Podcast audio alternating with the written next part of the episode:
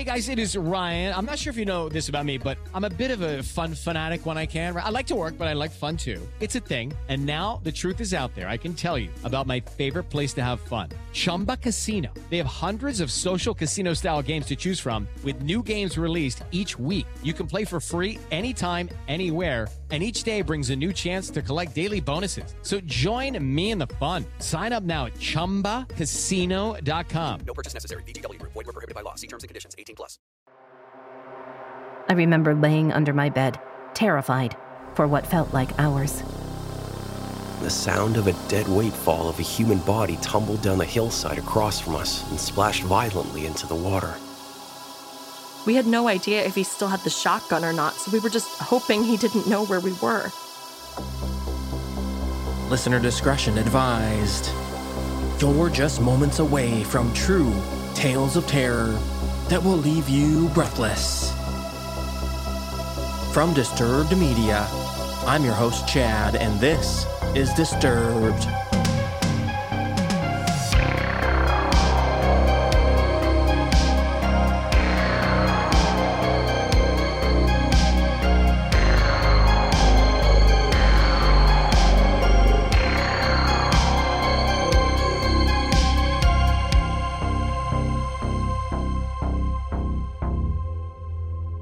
Thanks to Canva Pro for supporting Disturbed.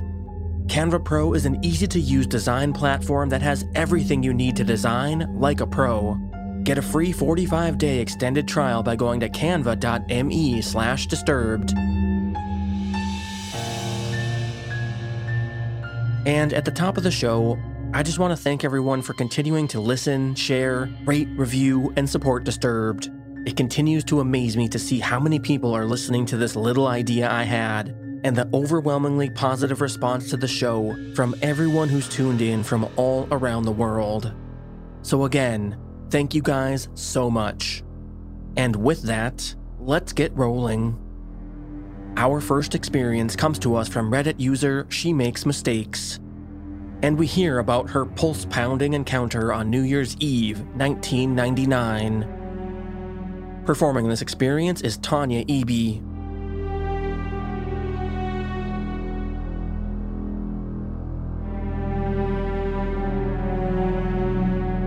When I was 13, the dawning of a new millennium took place on New Year's Eve.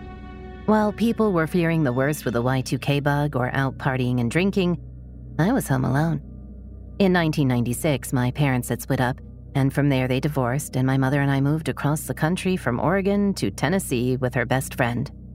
On the eve of the year 2000, I was home alone, and my mother was currently out of state. Now, this didn't worry me, as this was not the first time. I often came home to find a note on the kitchen counter saying they had gone to Florida for a few days and that there were groceries in the fridge. Since the divorce, she was regularly leaving me alone for long periods of time to go to Florida. We lived on a relatively quiet road, surrounded by trees and set a few miles out of town, and I knew most of the people, if not by name, then by face, enough to wave and small chat with, and had never before been given a reason to be afraid of being alone. On the night in question, I was staying up late watching television. I remember I was watching the movie His Bodyguard on USA Channel, and had most of the lights on in the house, not because I was afraid, but because at 13, I wasn't concerned with electricity bills or saving the environment. I felt completely safe and protected within my little bubble of home. As I was watching the movie, I kept hearing these weird sounds outside. But I remember thinking it was probably the neighbors. Though they weren't extremely close, a couple of them were having a party slash people over for the holiday. About halfway into the movie, however, the power in the house suddenly went dead. I sat on the couch for a minute, just sort of in a panic daze, because it was near midnight and pitch black. I remember thinking the power must have gone out and that it would come back on. So I just decided to sit on the couch with my blanket and wait. A few minutes passed by when I heard a noise in the kitchen, where the back door is. My heart started racing in my chest because I thought it sounded like the back door being shut. The back door sits just off the dining room, which is connected to the kitchen, which leads directly into the living room, where I was currently sitting on the couch. A few seconds passed after I heard the sound, and I was straining my ears to pick up anything that wasn't supposed to be there, Every noise suddenly felt magnified. When footsteps sounded on the floor, I immediately slithered off the couch onto all fours, crawled around the ottoman, and started as slowly and as quietly as I could make my way toward the space between the love seat and the couch. I knew I could fit under the side table and be completely hidden by the dark and the ottoman from playing hide and go seek in the dark many, many times with my friends during sleepovers. I was nearly there when the footsteps became more apparent. I knew from the sound of them that whoever it was was making their way through the kitchen, now toward the living room. They weren't hurried or anything. It was like they were just moving around in the kitchen. I glanced up from where I was crouched on the floor, and to my horror, there was a dark silhouette standing in the archway between the two rooms. To my credit, I didn't scream. However, I did panic.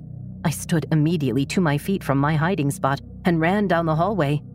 And I believe the only reason I wasn't overcome was because the person chasing me had to get around the ottoman in the dark to follow me. I did what all children do when they're afraid, and I bypassed the front door, the guest bedroom, the bathroom, and ran to the farthest door down the hallway my room. In all honesty, I probably wouldn't have been able to get the front door unlocked and open in time, as it was right off the side of the couch. When I was 10, I got a bird for my birthday.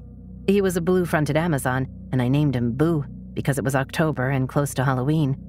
Boo had a large iron cage. It could have been metal, but very large, sturdy, and like six feet tall. And it was kept in my room, despite the fact that Boo, like me, pretty much had the run of the house whenever he wanted. This information will become relevant later in the story. As I ran into the room, I slammed the door shut and locked it, However, the lock was simply one of those little turn knobs that you can easily pop with a butter knife. I had barely gotten the door shut and locked when the person on the other side knocked on it. I have no idea why they knocked, if they did it to mock me or to scare me, but I knew in my heart that my little lock was not going to keep whoever it was on the other side out of my room. It didn't keep my mother out when we were arguing, and it wouldn't stand up to brute force. I was panicking, on the verge of tears when the person started laughing. It was low, quiet, and because of that, it was even more frightening. It wasn't like manic laughter, but as if they were genuinely amused. It was the laughter that really frightened me, and I started heavily, hysterically, crying, and looking around my room to figure out what I could do. That was when I realized Boo's cage could almost fit perfectly between the door and the wall of my closet. The cage moved quietly on my carpeted floor, but as I pushed it into space, it scraped against the door and alerted whoever it was on the other side that I was trying to barricade myself in. Because suddenly, they threw themselves at my door, and you could hear the sound of the wood splintering and the door handle being twisted violently. Boo, who had been stirred by the movement awake, began literally screaming and flapping his wings. I might have screamed with him, but honestly, I don't remember screaming. I just remember being extremely scared. Terrified, I crawled under my bed slash couch, a bunk bed with a futon on the bottom, metal, and waited. Several minutes passed, and the person eventually stopped attacking my door. Boo continued screaming even after he had stopped. Though being under my bed gave me no feelings of being secure, I didn't come out from under it because I simply had nowhere else to go. I thought about trying to go out the window, but I was afraid he might expect it and therefore be waiting for me on the other side, and it was also several feet off the ground, as the house was built on a raised foundation. I remember laying under my bed, terrified, for what felt like hours. I must have fallen asleep because I awoke the next morning to daylight. The fear of what happened came back to me as soon as I registered where I was and why and scared that whoever had been in my house might still be there. I decided to crawl out the window and run to a neighbor since it was daylight outside, and therefore I felt less afraid. Crawling out a window is a lot harder than it looks, and I did it less than gracefully, as I was not, and still am not, the most coordinated human being.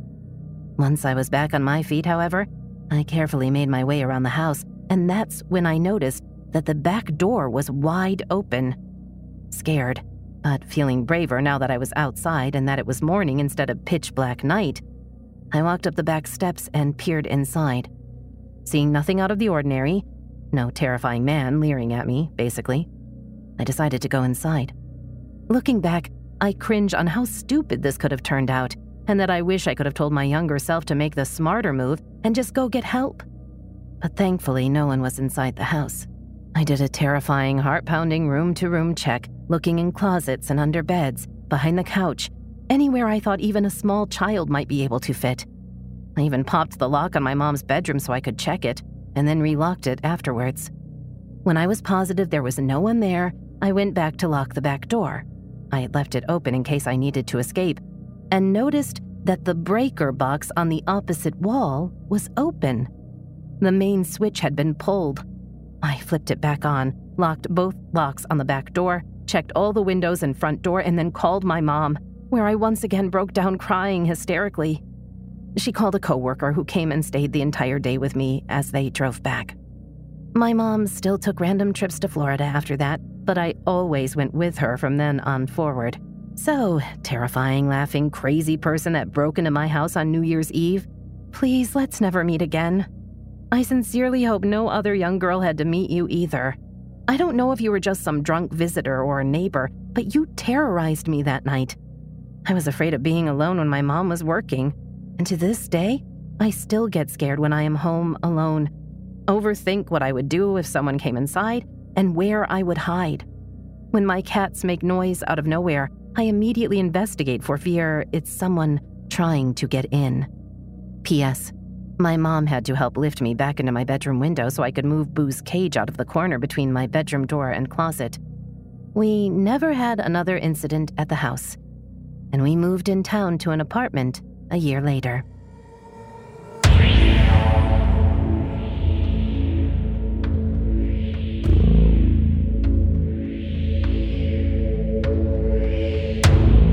You'd like to hear these episodes without the ads, get additional bonus episodes, and your own shout-out, visit disturbedpodcast.com slash support to learn more.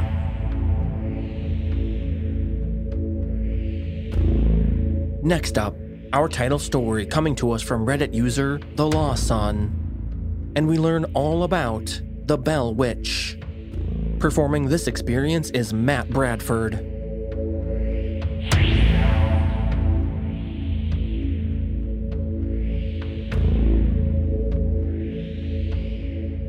I lived in Adams, Tennessee, growing up from about ages 14 to 18, 2004 to 2008. A couple of weeks after my family and I moved there, something unexpected happened. I was mowing on my dad's tractor with a big 8 foot wide back end mower. I was going down a hill when my horizon line violently was thrown around as the tractor tires hit something.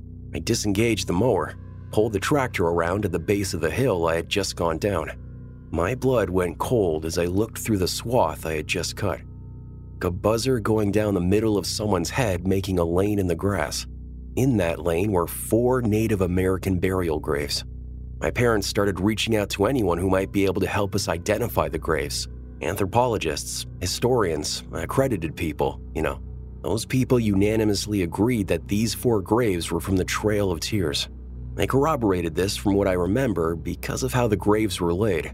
You know, very, very shallow with a giant slab of stone where a gravestone would be. And the fact that they were interned on a hillside to keep the water from sinking in and raising the bodies since they had to bury them so quickly, and many other reasons. I consider myself a very logically driven and rationally minded person. You know, basically, I let my empirical senses try to explain something before I'll open myself up to other possibilities. And yet, there were things that happened to me and my whole family that we weren't able to rationalize with a scientific mindset or anything logical. Event 1 The activity in our house started shortly after the mowing incident. We heard heavy knocking and pounding on the brick outer wall of the house, encircling the house. I mean, no matter where you were in the house, you could hear the knocking. And some nights, I would hear running footsteps accompanying the pounding. This activity happened nearly every night. As the nights passed, I started feeling a heavy presence in my room, a suffocating one, like um, a heavy weight sitting in my solar plexus constantly. Whatever was happening decided to latch onto me. Event 2. Things continued to escalate. One night I was letting my golden retriever out to pee. He had a ranch style house overlooking the Red River. The door we were exiting was on the back side of the house facing the river. As I opened the door, I start hearing faint whispering, something akin to leaves being blown or scratching across the ground. I looked up at the trees to see if the wind was blowing, except everything was perfectly still. It was fall in Tennessee, so tons of leaves on the ground, but they were not moving either. The scratchy, blowing leaf noise continued, but as it continued, it grew closer and, and louder. And it sounded like a language of some sort, like uh, how you'd imagine an incantation or something nefarious in the tone of the sound. I looked down at my golden retriever. All of the hair on her back was standing up. She was snarling like a rabid wolf, yet not barking, just kind of a frozen in fear response. I started getting extremely nauseous and could smell sulfur. I was completely frozen when my dog launches herself through the door's threshold and starts gnashing her teeth midair, snarling and, and chomping. The voices were now coming from directly in front of me. I could hear them as if someone was standing there a foot or two away. I grabbed my dog midair and pulled her quickly inside, slammed the door, and threw the deadbolt into place. The door and frame shook violently as a vicious pounding started hammering on the threshold. I ran with my dog to the center of the house, flipping on every light along the way. We sat there alone all night until the sun came up. And Ginger, my, my golden retriever, laid across my lap the entire night, pressing into me while she whimpered for hours. All I could do was pet her and try to calm her down, which was also helping me downregulate. This was impossible, though. The entire night until sunrise, the back door was thumping. Event 3. It happened when I was coming home from football practice. I had all my gear in a gym bag over my left shoulder. This is important because of how I entered the house. As I closed the front door behind me, I began setting down the gear bag for my left side, which caused me to look right. The room when you first walked in was our library, where we had a leather couch, chair, piano, bookshelves, and a wooden rocking chair. Except this time there was something sitting in the rocking chair. My peripheral vision caught it first, the chair going back and forth. As my vision centered on the chair, there was a humanoid looking shape just sitting there, head glancing downward at the book it was holding, long black hair drawn down over its head, and completely void light. Uh, to, to, picture what I saw, imagine the silhouette of a person, but rather a, a void of light. The light coming in around the edges of it seemed to be eaten up by the presence, the void, as the light spilled over the contour edge of the humanoid shape. How black holes are visualized, almost exactly. It felt like I had jumped off a bridge into ice cold water. I blasted myself backwards against the door, screaming, and fell down. As I was falling, I saw the, the, void blur suddenly as it shot across the walls of the house and out through a huge bay window overlooking the river. My golden retriever was in the next room and she sprinted to chase the shadow across the walls, barking and clawing at the walls. After it left through my window, my dog came to me and laid on my lap until my parents got home. Event 4 I was fishing with my cousin Jack on the river by our house. We were right on the bend of a river, so the moon would be shining on both sides of the river, racing out at two lines like a 90 degree angle from the house. Super beautiful if you weren't on edge. The reason I bring this up, there was a lot of light on the river that evening. Jack was about 10 or so at the time. He, he reaches up and taps me. Does that lady need help? I looked to where he was pointing, and there was a pale woman dressed in white clothes going back and forth picking up stones just to the left of us across the river. I had seen her many times before around the property, and whenever I would get close, she would disappear behind a tree or something similar would happen. Knowing this, I told Jack as calmly as I could it was time for dinner, and he needed to go up to my mom immediately, in an attempt not to scare him. When I walked him up and made sure he was on his way, I looked back over and she was gone, but I could hear a splashing in the water below. Event 5.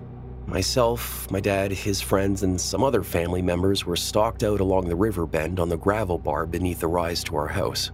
Nothing out of the ordinary at first. It was July 4th, and we were having a good time for a change. We were all spread about 15 yards from each other. Each man had a low end gas Coleman lantern. As the sun was setting, my dad looks over at me like something was bugging him. told me later he felt like someone had just thrown a bucket of ice water over him before it began. The sun had just gone down when this happened. In unison, all the lanterns were cranked up full blast, but just as quickly became barely a flame. Then the fires roared to life again, down to barely a flame, roared to life, then they were completely out. But right as the flames went out, we heard the most godforsaken scream by some woman across the river. Whatever it was kept on screaming, despite our best attempts to call out to help. And as her scream reached a crescendo, it sounded like what I could only imagine a person's throat being cut that interrupted her scream. The sound of a dead weight fall of a human body tumbled down the hillside across from us and splashed violently into the water. At this point, all the guys had their flashlights out. That's when something started swimming and splashing around in the water on both sides of the riverbed. The splashing receded towards the opposite gravel bar, and whatever it was got out and started pacing back and forth across the rocks there. We were all pointing our flashlights to where the sound was coming from, but we couldn't identify where it was originating from. It's safe to say we were running up the hill at this point. We all got inside the house, locked the doors, then gathered in the central living room. Nobody wanted to leave for fear of what was outside. We all stayed up that night because the wall pounding was more violent than it ever had been.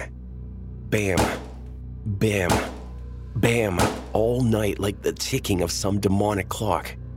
I didn't sleep for two days after this event. Event 6 Lost Time. I was walking through the woods near the Bell Witch Cave. One moment it was completely sunny and blue skies about mid afternoon.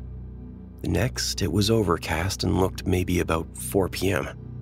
Event 7 Night terrors, torture dreams, being held down and brutally drawn and quartered.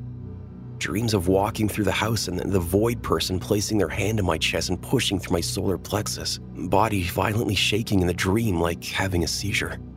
Event 8 visited the Bell House plantation marker in a tobacco field adjacent to my family's property. Brought friends to try and prove that something crazy was happening to my family. The rite of passage in the area is to go to the stone marker where the paranormal events happened hundreds of years ago, then dance on the stone saying, I don't believe in the Bell Witch. I got them to promise that they wouldn't do that while we went. Of course, the moment we get there, one guy who doubted the legends in a massive way jumps up on the stone marker and starts screaming, I don't believe in the Bell Witch, as loud as he could. I get so upset at him. I'm the only one who knows the way back, so I say, Come on, guys, we're leaving. In this area, it's known as the Tennessee River Valley, so there's tons of flowing water, etc., around these tobacco fields. Now, the reason this is important is because of what happened next. We're making good time walking back across the crop fields, hundreds of yards long. A mist starts rolling in from the river bend and begins to saturate the field. The temperature drops easily 25 degrees or so, and we start seeing our breath. I begin to smell sulfur in the breeze, and as the mist became a fog, it began. I started hearing this wheezy and deeply cavernous sounding breath around us, like being inside a cave that was breathing. Out of nowhere, we started hearing these giant blasting sounds, and I realized that something was walking on the chopped tobacco stalks. And side note, when they harvest tobacco, they use a machete and cut down at a 45 degree angle, leaving about 3.5 feet of brittle stalk poking out of the ground. And when you step on said stalks, they disintegrate in a very loud way as they burst apart. This starts happening all around us, like an army of native spirits running around as if we were in a bandwagon battle. Blasts were coming from every single direction in the fog. That's when I hear it. That deep, cavernous noise turns into this giant sniffing sound, like some Lovecraftian beast smelling its prey just out of eyesight. At this point, I yell, Run! in a pure panic mode. We take off across the field, trying not to trip and be skewered on the stalks. They dry out and get really sharp where they harvest them. Also, Robertson County is the world's largest producer of tobacco per square mile, so these fields are everywhere. Fun fact. As we're exiting the field and our feet hit the gravel road, the lower center of my back suddenly explodes in agony. I look down and there's this massive rock laying at my feet, and I realize that I'd just been assaulted. By the time I got to my house and examined my back in a mirror, the bruise was about the size of a basketball and was already turning black. Event 8. Woke up outside about 3 in the morning. I was laying next to the four graves on the property. The night was awfully cold, but I woke up soaked in sweat. We lived there for so long that I have many events to share, process, and willing to have discussions about my time there with you all. It is really hard for me to talk about this stuff without re traumatizing myself. But my friends and family are encouraging me to share my experiences with like minded people so I can try to find peace surrounding my trauma. Make sure you check out my Reddit post for photos. A link is in the show notes.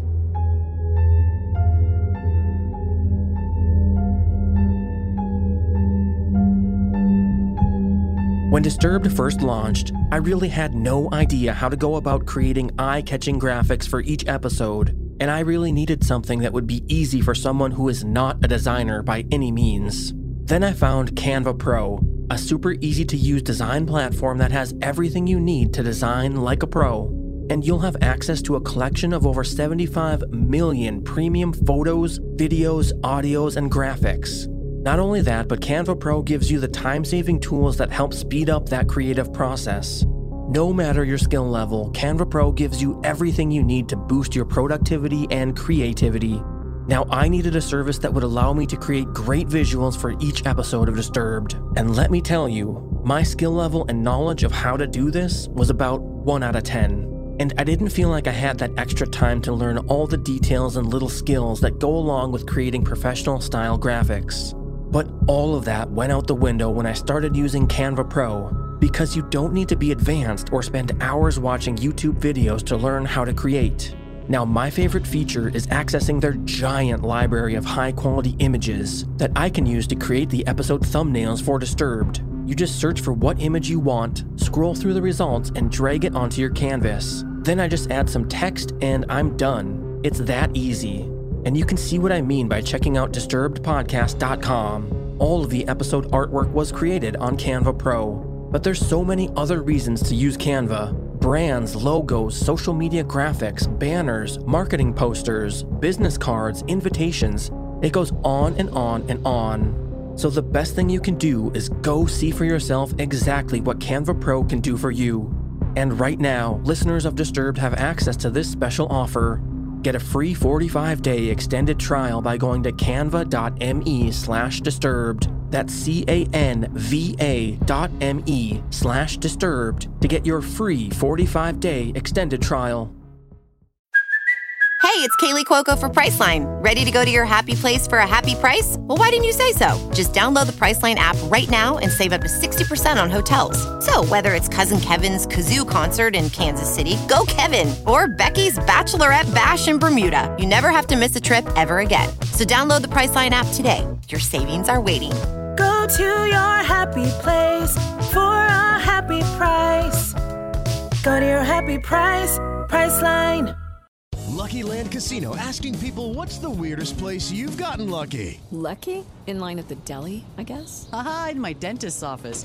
More than once, actually. Do I have to say? Yes, you do. In the car before my kids' PTA meeting. Really? Yes. Excuse me, what's the weirdest place you've gotten lucky? I never win and tell. Well, there you have it. You can get lucky anywhere playing at LuckyLandSlots.com. Play for free right now. Are you feeling lucky? No purchase necessary. Void where prohibited by law. 18 plus. Terms and conditions apply. See website for details. Now back to the show.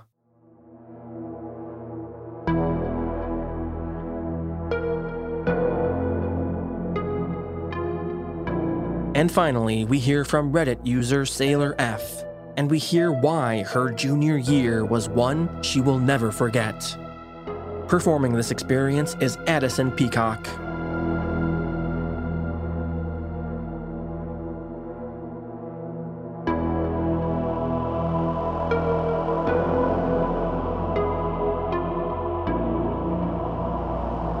All of this happened during my junior year of high school in New Mexico, USA, 2006 to 7. My older brother had graduated the previous year and was still living with us as I started my junior year.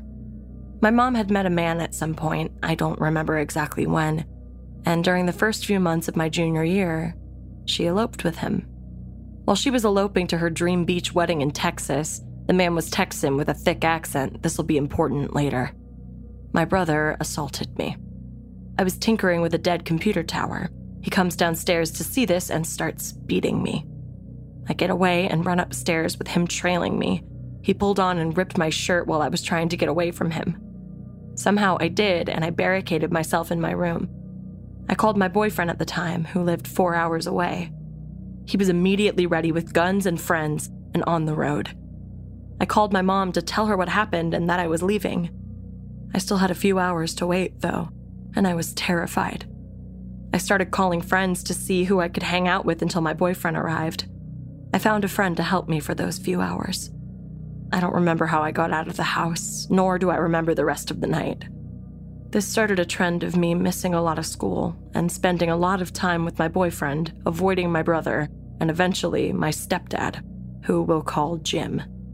A lot of the time between the assault from my brother and the next big event is really blurry.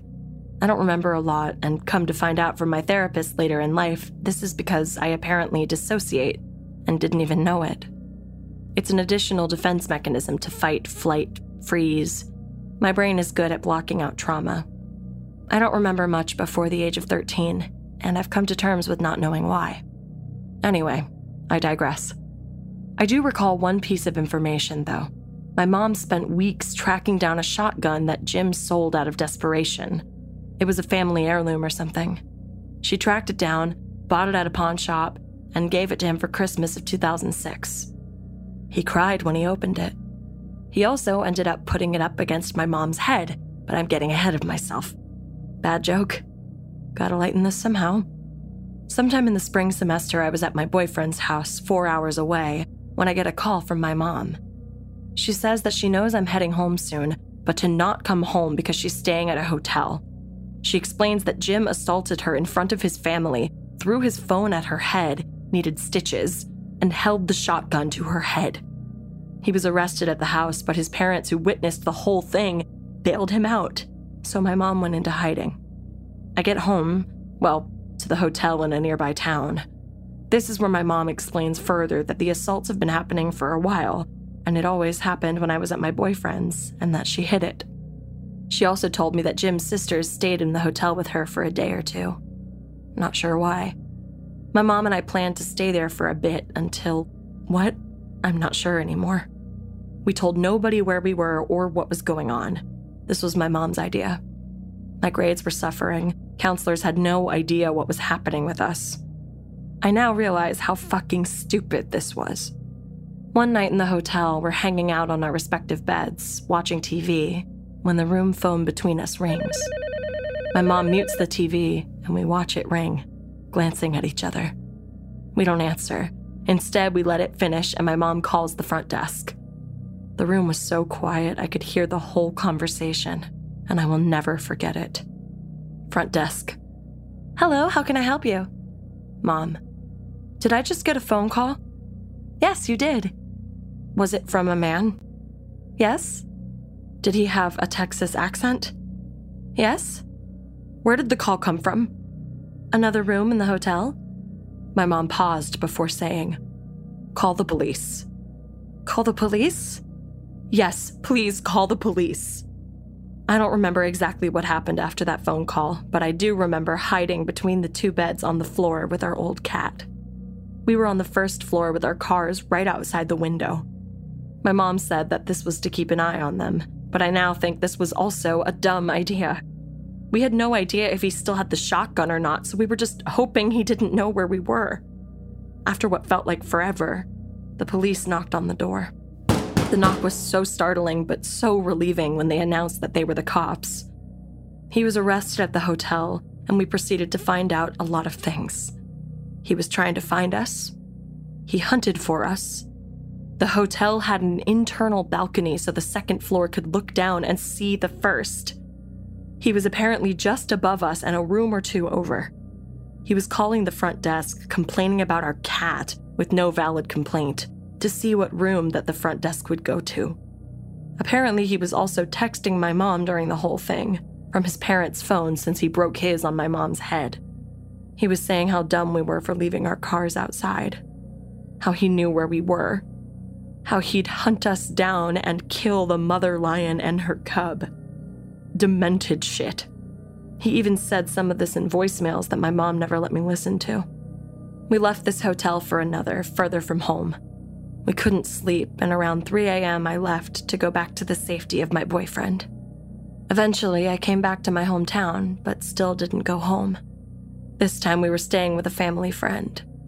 Legal things were starting, and I went with my mom at one point in case they needed my statement, but they didn't.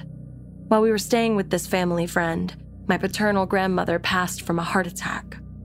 To say the least, my junior year was the most stressful year. After some time, my mom went back to Jim. He assaulted her multiple more times and even tried to kill our cats. Eventually, she moved away from him, but was technically married to him from 2006 to 2014 slash 15. Me now, I'm happy AF. I have a regular therapist, a supportive partner, and his family who loves me unconditionally. The trauma that I live with is a daily battle, but I'm in such a great place now. I no longer have contact with my mother, and it's the best decision I've ever made. She later married another abusive man once her paperwork was done with Jim. I couldn't let her traumatize me further.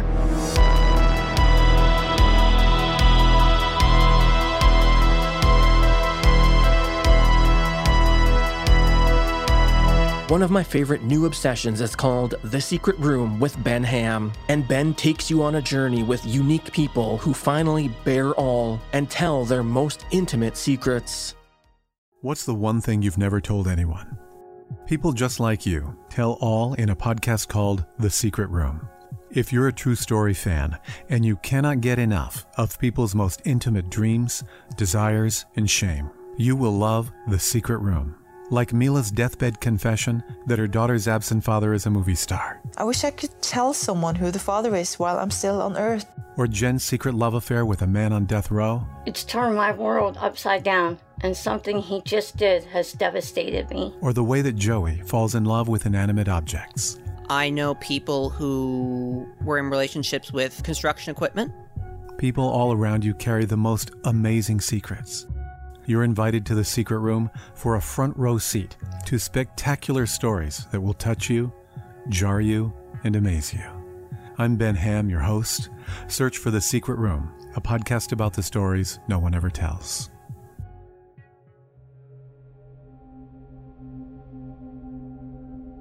Thanks to everyone for continuing to send in your stories via email at mystory at disturbedpodcast.com, over the hotline at 701 354 3667, or by using our online submission form at disturbedpodcast.com slash submit. And remember, no story is too big or too small, so keep them coming.